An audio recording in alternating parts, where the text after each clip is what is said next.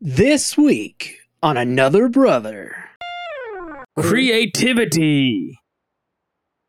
Imagination. Oh, I thought you were going to leave it at what do your creative outlets? Period. it's going in Drax mode. at 10 p.m., Oh, that's yeah, that's way later. Okay. an explosion is heard for miles around Kay's Cross. The cross is now, to this day, in pieces, scattered over a great distance.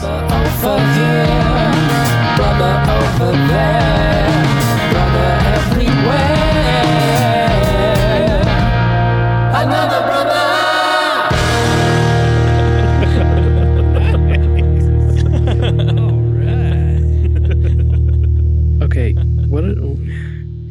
Creativity. Imagination. Rainbow overhead. What is your creative outlets?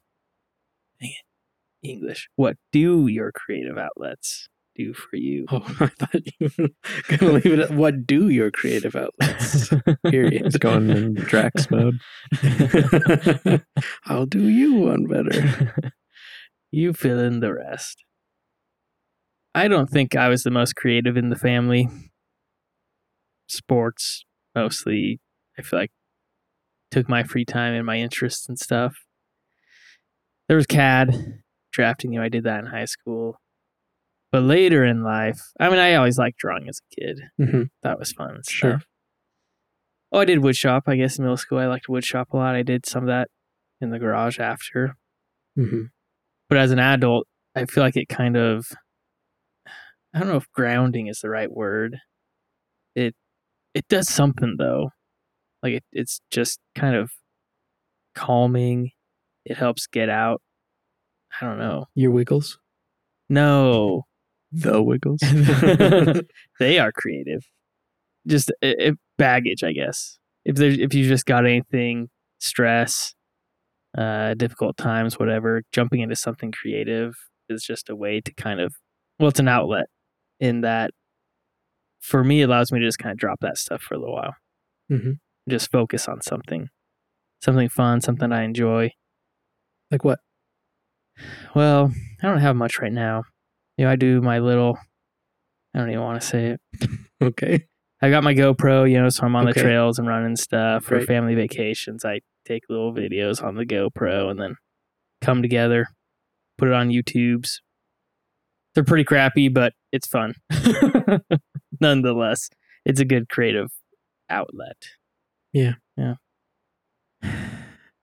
Sometimes I just get, I don't know, overloaded with creative desires. Mhm. Like, and then I won't know what to do about it. I'm being torn in different directions, and I'll just end up like playing Minecraft. and I, I get, I get the the creativity wiggles out that way, but I don't really end up with a product in the end that many people can appreciate. Like I told Henry that in our Minecraft server, I hit a castle somewhere. mm, mhm. It's not done yet. Yeah. I've never tried to build something this big before, and it's even it's not even that big. But If you've never built something to this scale, it's pretty big. I guess Knowing what knowing what you have built before. I, I this might be a hard undersell. yeah, maybe Yeah. but I mostly it's it's just a lot of detail Hmm. that I haven't had to do before. Where like it's it's kind of like this round or uh, octagonal castle with stupidly four different entrances. The whole thing is symmetrical, not just on one axis, but on like eight axes. You know, like the four gatehouses Yeah. are are all at the north, southeast, mm-hmm. west positions, and they're all exactly the same, and all they all go upstairs that are the same. And there's this like sky bridge type thing. It always makes me think of a mall when I see it, but it's not supposed to be like a mall that comes out. I, why am Yeah. I talking about this? Um, yeah, I I I'll I'll get sucked into that and it's it's stupid because it scratches that itch, but it doesn't really feel satisfying at the end either. Mm. I don't know why I do it. Finding satisfaction in creative stuff is kind of hard because to really get into a creative zone, it's kind of taxing emotionally, hmm intellectually, hmm and it can feel like work almost sometimes. Yeah. And so I feel like creative stuff, at least for me, has become much harder as an adult Huh. because I feel like I have this bandwidth for work. Right. And when I get to the end of the day, it's like, how much bandwidth do I have? Do I want to do music? Do I Mhm. want to, you know, right? And it's tough because you know that if you do it, you can get those moments where you get the creative juices going. And those moments, you feel the control, you feel the freedom, you feel the sandbox feeling of this is something I'm making and I can do whatever I want Right. which is so different from most work and school and Yeah. other activities we do in a day. I think the other problem, especially for an adult, is that to really be able to maximize your creativity, you have to allow yourself time to be bored. Boredom mm-hmm. is super important for your creativity. And in America, and especially in Utah, you're supposed to be busy all the time. Yeah. So people Yeah. that really commit to the life of a creative, I mean, there are plenty of YouTubers that get burned out and just Mhm. like quit for a year or more because because they they can't allow themselves time to be bored because that algorithm is always working. For them, a lot of the time, it also is because they start to become too, I'm going to say, business oriented. Eventually, they lose the passion because it is their work, it's their job. And so they start worrying too much about the numbers, the amount of views, how long the views are, all the statistics, and they kind of get, they lose having done what they were loving. I mean, their boss is a robot. Yeah.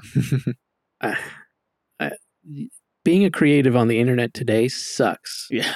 yeah. the algorithms are always what's in control Mhm. of what ends up being s- just seen by people even let alone like deciding how your money is made Yeah. did i did i already mention i think i did in the last no i didn't so larissa is on fiverr Mhm. which is also very algorithmic Yeah. does voiceover work and teaches voice lessons. And we recorded this script that we got.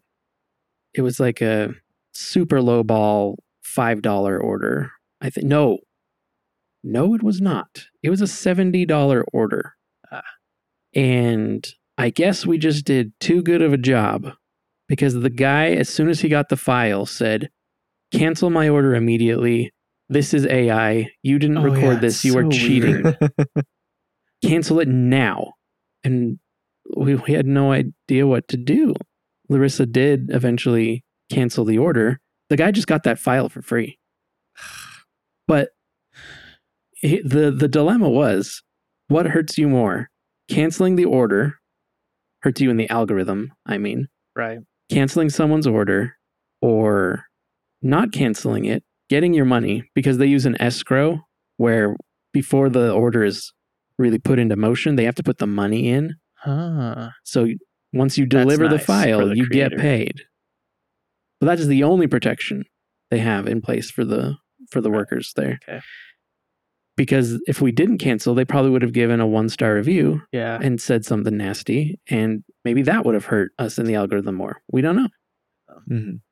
But after she canceled that order, she was getting like two or 300 views a week, I think. Like 10, 10 a week for a month because it looks bad to the algorithm that you Yeah. canceled this person's order. Mhm. And there may be there may be things on there where you can like say, "Hey, guess what, guys? I just got screwed, and you need to look into that and not screw me for this." But I mean, I'm not running her account. She's she's running her own account, Yeah. but it's just annoying. I love being creative, but trying to make money off of it in a society that doesn't value it is a bummer. Yeah. feel like that's what's hard too is that when we're kids, it just kind of comes naturally.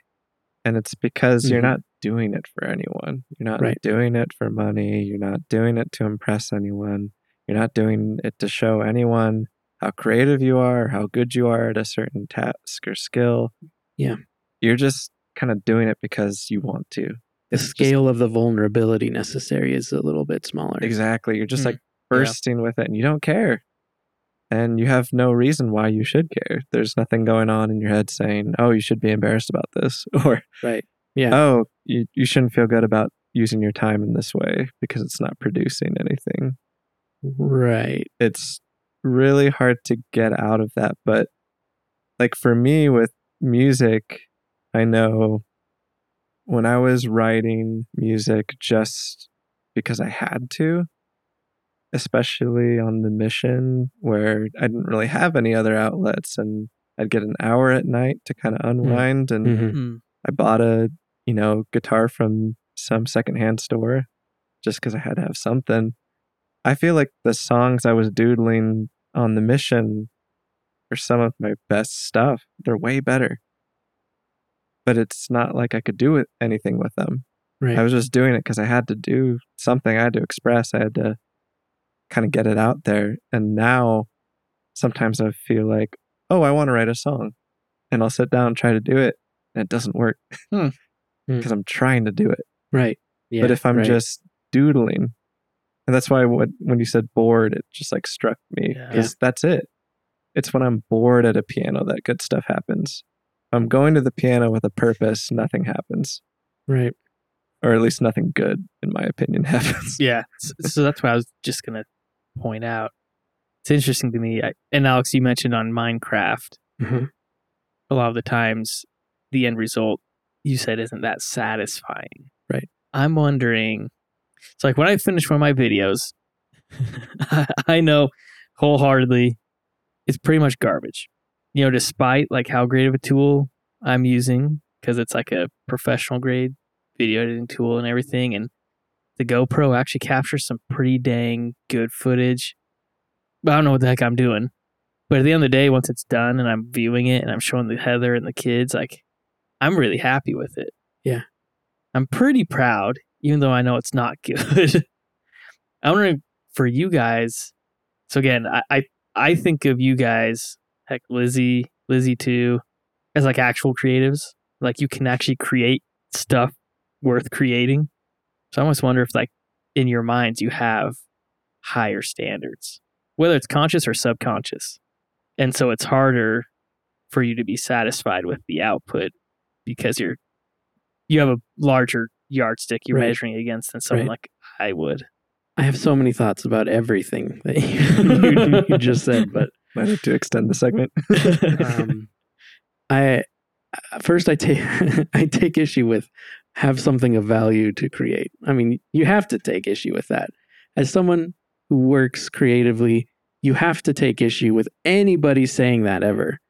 Because who's to say like if you start to think that about other people too much, it's too easy to think that about yourself Yeah, that's fair. you, you have to be able to find the value in in all creativity which i know sounds really snowflakey and whatever but it's just true like that's the way vulnerability works you have to be open to your own vulnerability and open to everyone else's vulnerability but i think one of my major issues with not feeling satisfied is that i get anxious and anxiety kind of forces you to be living now you can't see past what you're feeling and seeing and thinking right now. And this castle that I'm building in Minecraft is going to take a while to finish Yeah. still. And I can't see past the anxiety that I'm feeling right now about is this going to be any good to the day when it's actually finished and I can show it off or or not show it off because I'm going to leave it a secret. Someone has to find it. And Right. There's going to be treasure inside. And and then maybe they take it for their own base or something. I don't know. Anyway, uh, that's what that's what I struggle with is is being able to get outside of now to look to the to the end zone and see that that payoff that's in the future.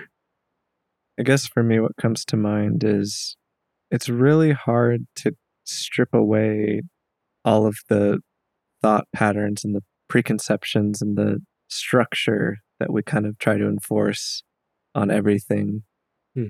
for good reason to try to have a functioning society and somewhat of order in the world.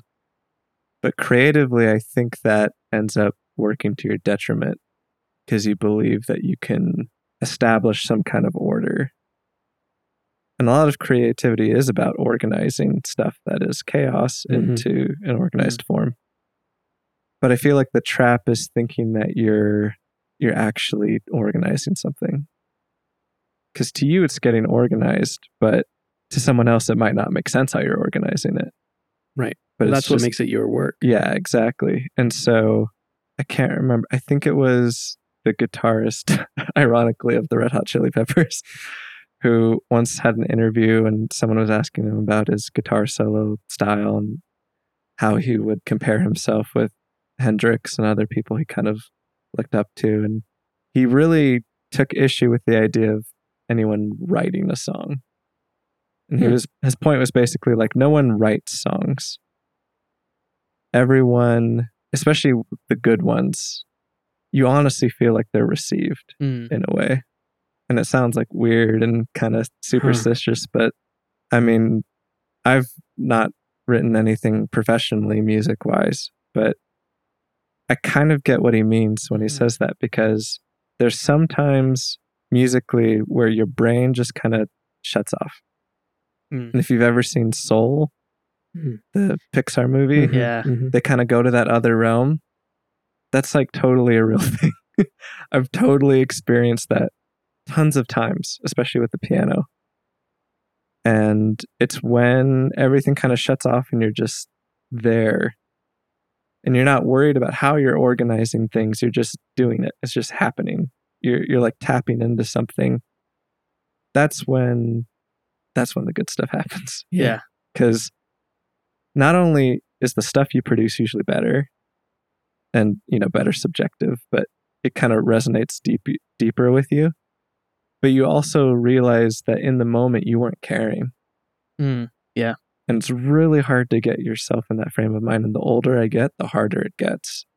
I feel like i could tap into that all the time as a teenager.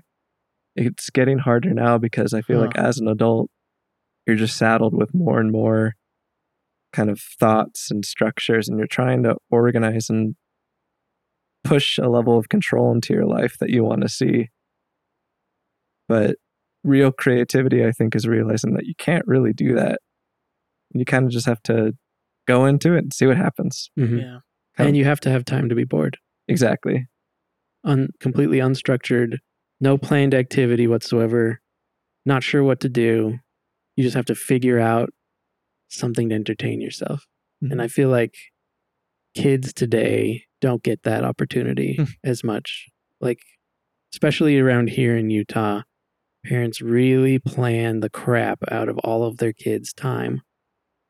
And you, you just gotta, I mean, they, I'm not gonna tell anybody how to parent their kids, but as far as the psychology of creativity goes, letting them entertain themselves, figure it out for themselves is important. well and i worry about social media too and stuff because Right. a lot of kids that's their first exposure to creativity Hmm. and if you're seeing it on social media your first impulse might be i have to get it here if it's not here it doesn't matter Well, Mhm. and back to the whole question of value. Social media does not show people where value is. Right. it's so Right. vain and so fake. Yeah, if if that's where kids form their concepts of creativity, that is extremely unhealthy. For sure. Yeah. Because I, I think about kids who are like really into art and it's like, wow, that's awesome that they have the whole internet at their disposal. Mm. They can check Yeah. out so many different styles of art. They can follow artists. They can reach out to people by email. They can get tons of advice. Like the internet's just given them this huge way to break into this world. Not to mention tutorials for how to learn how to mm-hmm. use all kinds of computerized tools. yeah, the the world's kind of open to them, but at the same time, if they're only experiencing it through that sphere, I mean, are they doodling? Are they just sitting down with a piece of paper and seeing what happens? Or are they always going into it thinking, I got to post this, I got to Yeah. sell this somehow? Right. That's what kind of freaks me out. Because I don't want my kids to grow up like that. I want them to just goof how many around, likes? yeah. How many likes can I get from Yeah. this Yeah. idea? Yeah. Yeah.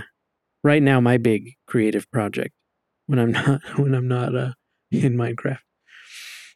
Uh, I'm actually not in Minecraft frequently these days, but right now I'm trying to build a from scratch world and mythos in which we can play D and D once we do Oh, finally yeah. get some D and D episodes of the Yeah. podcast going.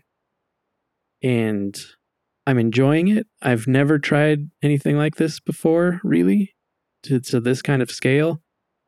It's an interesting problem, and I'm glad that it comes with its own constraints because I hate a blank canvas. I have to invent some kind of constraints to give myself that kite string mm-hmm. Yeah. that, that allows the kite to fly. I want this to be completely compatible with D&D 5th edition and whatever's coming soon after it. In 2024 they've got a brand new It's not brand new. It's like an evolution of 5th edition where they're changing things but it's all completely backwards compatible with 5th edition at the same time. Hmm. And people are play testing. They, they do public betas That's smart. public uh, play tests Yeah. of, of everything. And so we're in the seventh edition of this playtesting of this new material, and uh, people are having a lot of fun with it. They still, for my for my money, they still can't get the monk quite right. They just they don't know how to make it different, or maybe they don't even know why it needs to be different, which is probably a problem. Anyway, it needs to be compatible with with that because that's the system I know. I don't want to create a whole new tabletop role playing game system. I want people if if somehow miracle of miracles people actually start listening to this podcast and hear us playing in this setting, this unique setting that we have and want to play it themselves, then you know, it needs to be something that I can just here's the material. Yeah. Go play with the rules you already know. Which means all of the domains of the cleric need to fit in correctly, which means there needs to be a system of higher powers in place that fit into those domains. So I need to come up with the the religion. All the monsters need to fit in somehow, so I can't go too far off base with uh, like any any story elements unique to this. I mean, I you you could say uh, none of this type of creature, none of that type of creature, just this type of creature, whatever. I could do that, but I just want to make it super easy for people, as few restrictions as possible in that regard. Yeah. But I'm really enjoying it. I don't know. I don't totally know where I was going when I brought this up, but every morning I read some scriptures, maybe eat some breakfast, and then I go for a walk. Yeah. Right, right near our house, near all of our houses, in fact, is a little nature trail. It's not very long. It's maybe I don't know. Would you say 150 yards tops? 100 yards? Maybe two. 200? maybe. Okay, maybe. I don't know. I, It runs along a creek. Trees are covering the entire thing, like you're going down a hallway of trees. And I just walk back and forth on that stretch of of of the trail, uh, just thinking about all of these ideas. And it's the only way I'm able to make any progress with these ideas at all. I don't know why. But when I do make progress, I get some new idea and I'm like, oh, finally, this piece is solved, this piece is solved, it works together. It feels good. It feels really like I just feel whole. Yeah. So, Jared was saying, big enough subject, we might need to extend this episode. I think we should maybe take creativity to the next episode and talk about that. What does it feel like when you nail it? Ah,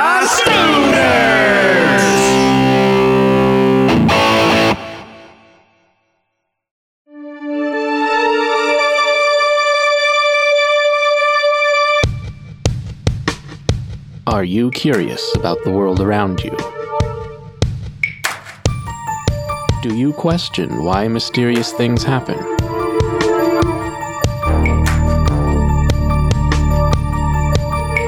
Join us, and perhaps you will be surprised by this totally solved mystery.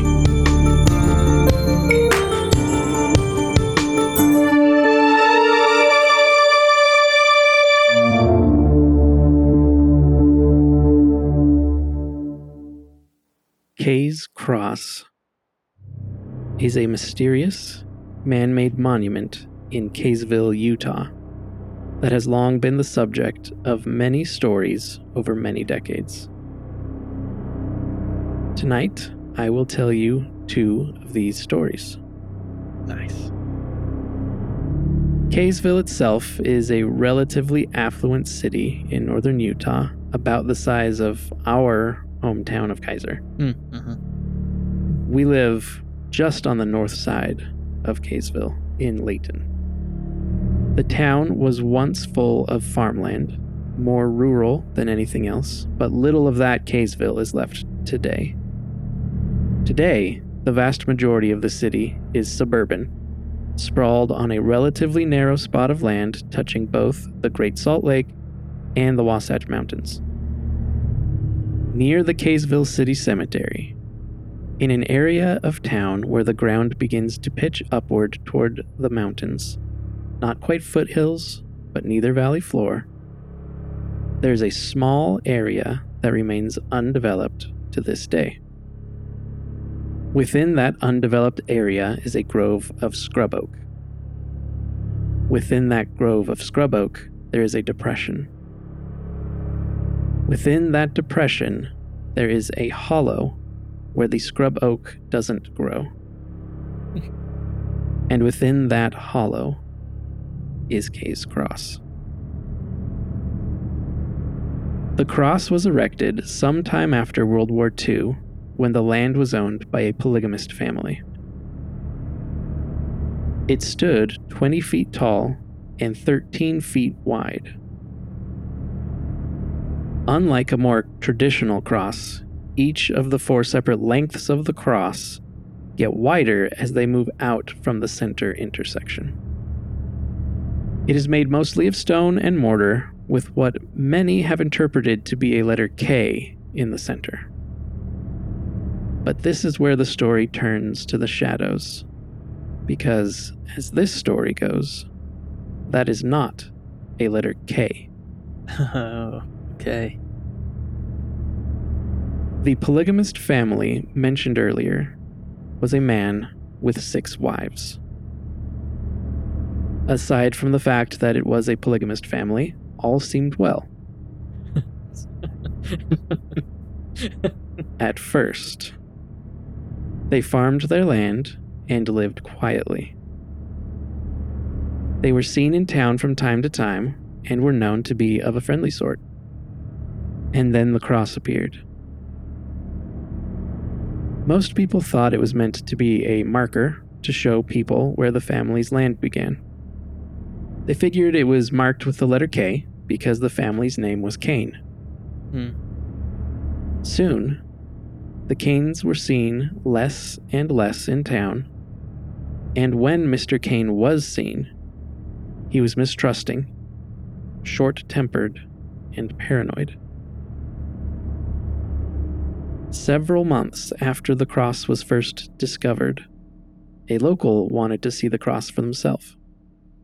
And when they arrived, found six graves encircling it. Not thinking much of it, the land was close to the cemetery after all. They went home. But news of the graves began to spread until it reached the ears of the local sheriff. The sheriff put two and two together six wives and six graves, an unstable Mr. Kane, and decided he needed to investigate. He first decided to check on whether those graves were real or not. As he hiked from the cemetery through the scrub oak, an unnatural chill settled in his heart. When he entered the hollow, the sheriff forgot all about the cross, or even the graves. A man was found hanging by the neck from a tree near the cross. It was Mr. Kane himself. Unexpected twist. After cutting down the deceased, the sheriff searched the farm and the house, but there was no sign of the wives aside from the six graves encircling the cross. All of their belongings were intact, all of their food was in place. There was no sign of hurry. Most people thought that would be the end of the story. Another man gone crazy. Maybe he brought back more from the war than just some stories of bravery. What did he serve? Mm-hmm. okay. Many frightening things began to be seen in the hollow of Kay's Cross after this point. Reports began of seeing skinwalkers or demon dogs. Really? Others said they had seen the spirits of women around the cross. Still others professed to witnessing satanic rituals taking place at the cross. And like the gift that keeps on giving, the story takes another strange twist.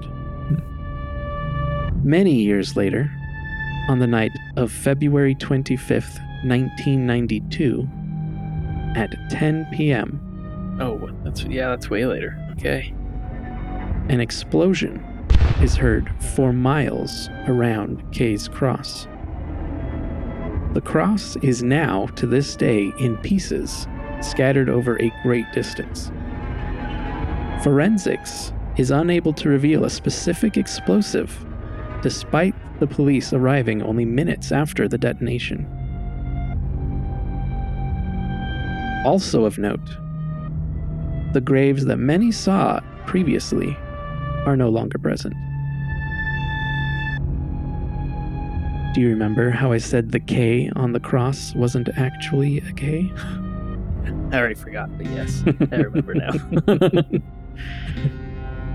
As it turns out, it is actually a pagan rune of binding, a combination of the runes Gisaz for deception and Kaunin for mortality. Old Mr. Kane thought himself so lucky to find and marry six good Christian women. But he actually married six witches.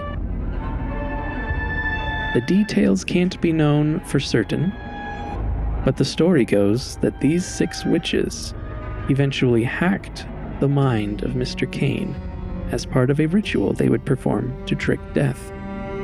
uh, First, they needed the cross with the binding rune, which they probably had him build for them. okay, I haven't heard any of this part of it. All the switch stuff is new to me. Then they needed to be buried alive surrounding the cross. Finally, to power the ritual, the sacrifice of Mr. Kane. Feels kind of icky, doesn't it? I, I did not like writing that out. With the ritual a success, the witches left what was once their graves to who knows where. That's one story of the cross. So, what kind of sources do we have on this? Like The witches? all of that story. All of Mr. Kane, story. the wives, the graves. Yeah. Records, county records, I think it is, do show that the land was owned by a polygamist family. Okay. I don't believe their name was Kane. Okay. Even that part, I wasn't sure if that was even substantiated. Yes, it is. Okay. Graves around the. Right. It's just Okay. anecdotal. Is the hanging ane- anecdotal? Because I was I- curious if the officers could tell if he hanged himself or was lynched. Right. Or Hmm. police records that there even was. Yeah, either a suicide or homicide. I couldn't find anything online, Yeah. And as much as I wanted to, I did not go do any real sleuthing right. Yeah. to find any records of Go this. down to Kaysville Town Hall. Yeah. Yeah. Yeah. Okay, here's here's the the other story. The blog kayscross.blogspot.com published the writing of a man who claims to have helped construct the cross. Interesting. These are his words. In the summer of 1946, a man came to the people of the co op with a plan he wanted to present to us. He called himself Dr. Pencovic, but wanted to be referred to as Krishna Venta, Yes. which, when translated to our language, meant Christ returned. He was organizing a group in California and was forming this group into a form of united order. He was trying to get more people to join his group and wanted our people to join him. The leader of the co op was Charles Eldon Kingston, who wanted to be known and referred to as Brother Eldon, and wanted to portray himself as being on an equal with all the members, and our group was to be referred to as the Order. At the same time, he was clearly the leader of our group. I went to Brother Eldon with my concerns because I didn't believe Mr. Pencovic was Christ, and job, he buddy. informed me he was of the same belief. However, he welcomed Pencovic in order to give all the members the chance to follow him if they chose. This man was about six feet tall, very good looking, wore a long robe, went barefoot, and had a full beard. After Checks all those boxes. yeah. After attending a few of our meetings, he informed us that he wanted us to build a stone cross at the farm in Kaysville to pay tribute to the crucifixion and resurrection of Christ. Brother Eldon agreed and organized a crew to do this. The men chosen to do this were Alan or Mac Franson, Alfred Grundvig, Ammon and Ivan Nielsen, Ernie Ekstrom, Merlin Kingston, Malvern Hansen, and Gerald Hansen. There may have been others, I am not sure. A place was chosen on the hillside, and we began working there. It started by us digging an excavation about a foot deep, about 10 feet long, and about 6 feet wide. Then we took three pieces of steel rails that had been used in the coal mine to form the support for the cross. Two of these rails were about 10 feet long, and the third one about 6 feet long. The two long rails were wired together at about 3 feet from the top end, then the cross rail wired to them. Then this structure was driven into the ground at the center of the excavation. Then it was supported in the upright position, and concrete filled the excavation, holding it all in place. Merlin, Gerald, and myself had the job of gathering the rocks to make the structure. We got these rocks along the upper road where Cherry Hills subdivision now is. Hmm. We chose rocks of suitable size and shape to do a good job. This cross was about nine feet tall and at the cross arm about seven feet wide. The center of the cross about six feet high. At the base, it was about four feet square, and at the ends of the arms, it was about three feet square, sloping to about two feet, where they all came together. On the south face, right in the center, was a recession about three inches deep and 20 inches high and 14 inches wide. Formed into this recession was the letter K, which represented the word knowledge. Huh, that's not nearly as intriguing. It'll, Oh, it'll make sense later. Okay. I mean, it's not super intriguing, but it'll make sense later.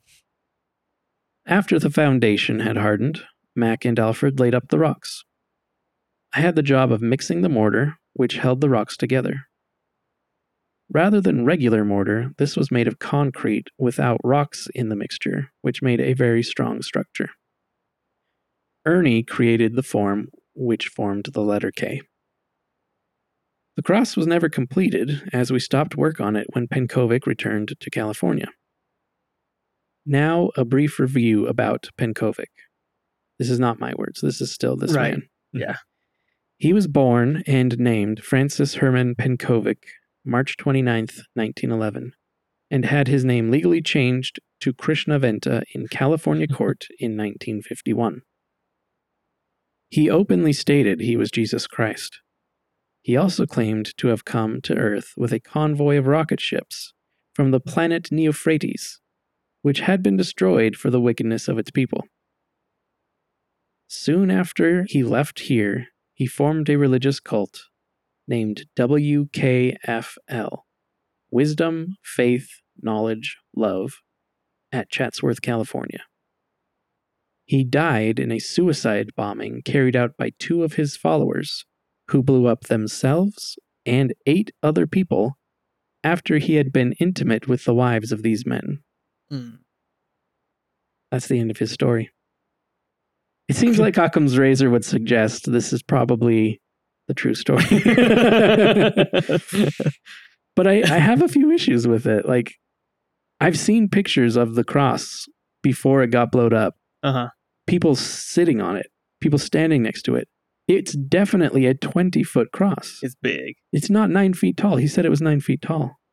It's huge. I feel like people in historical records will often just matter of factly say measurements for stuff.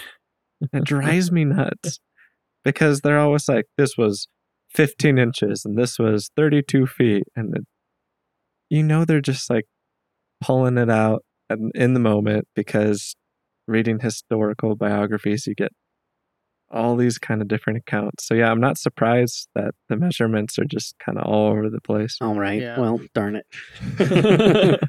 so much for that disapproval.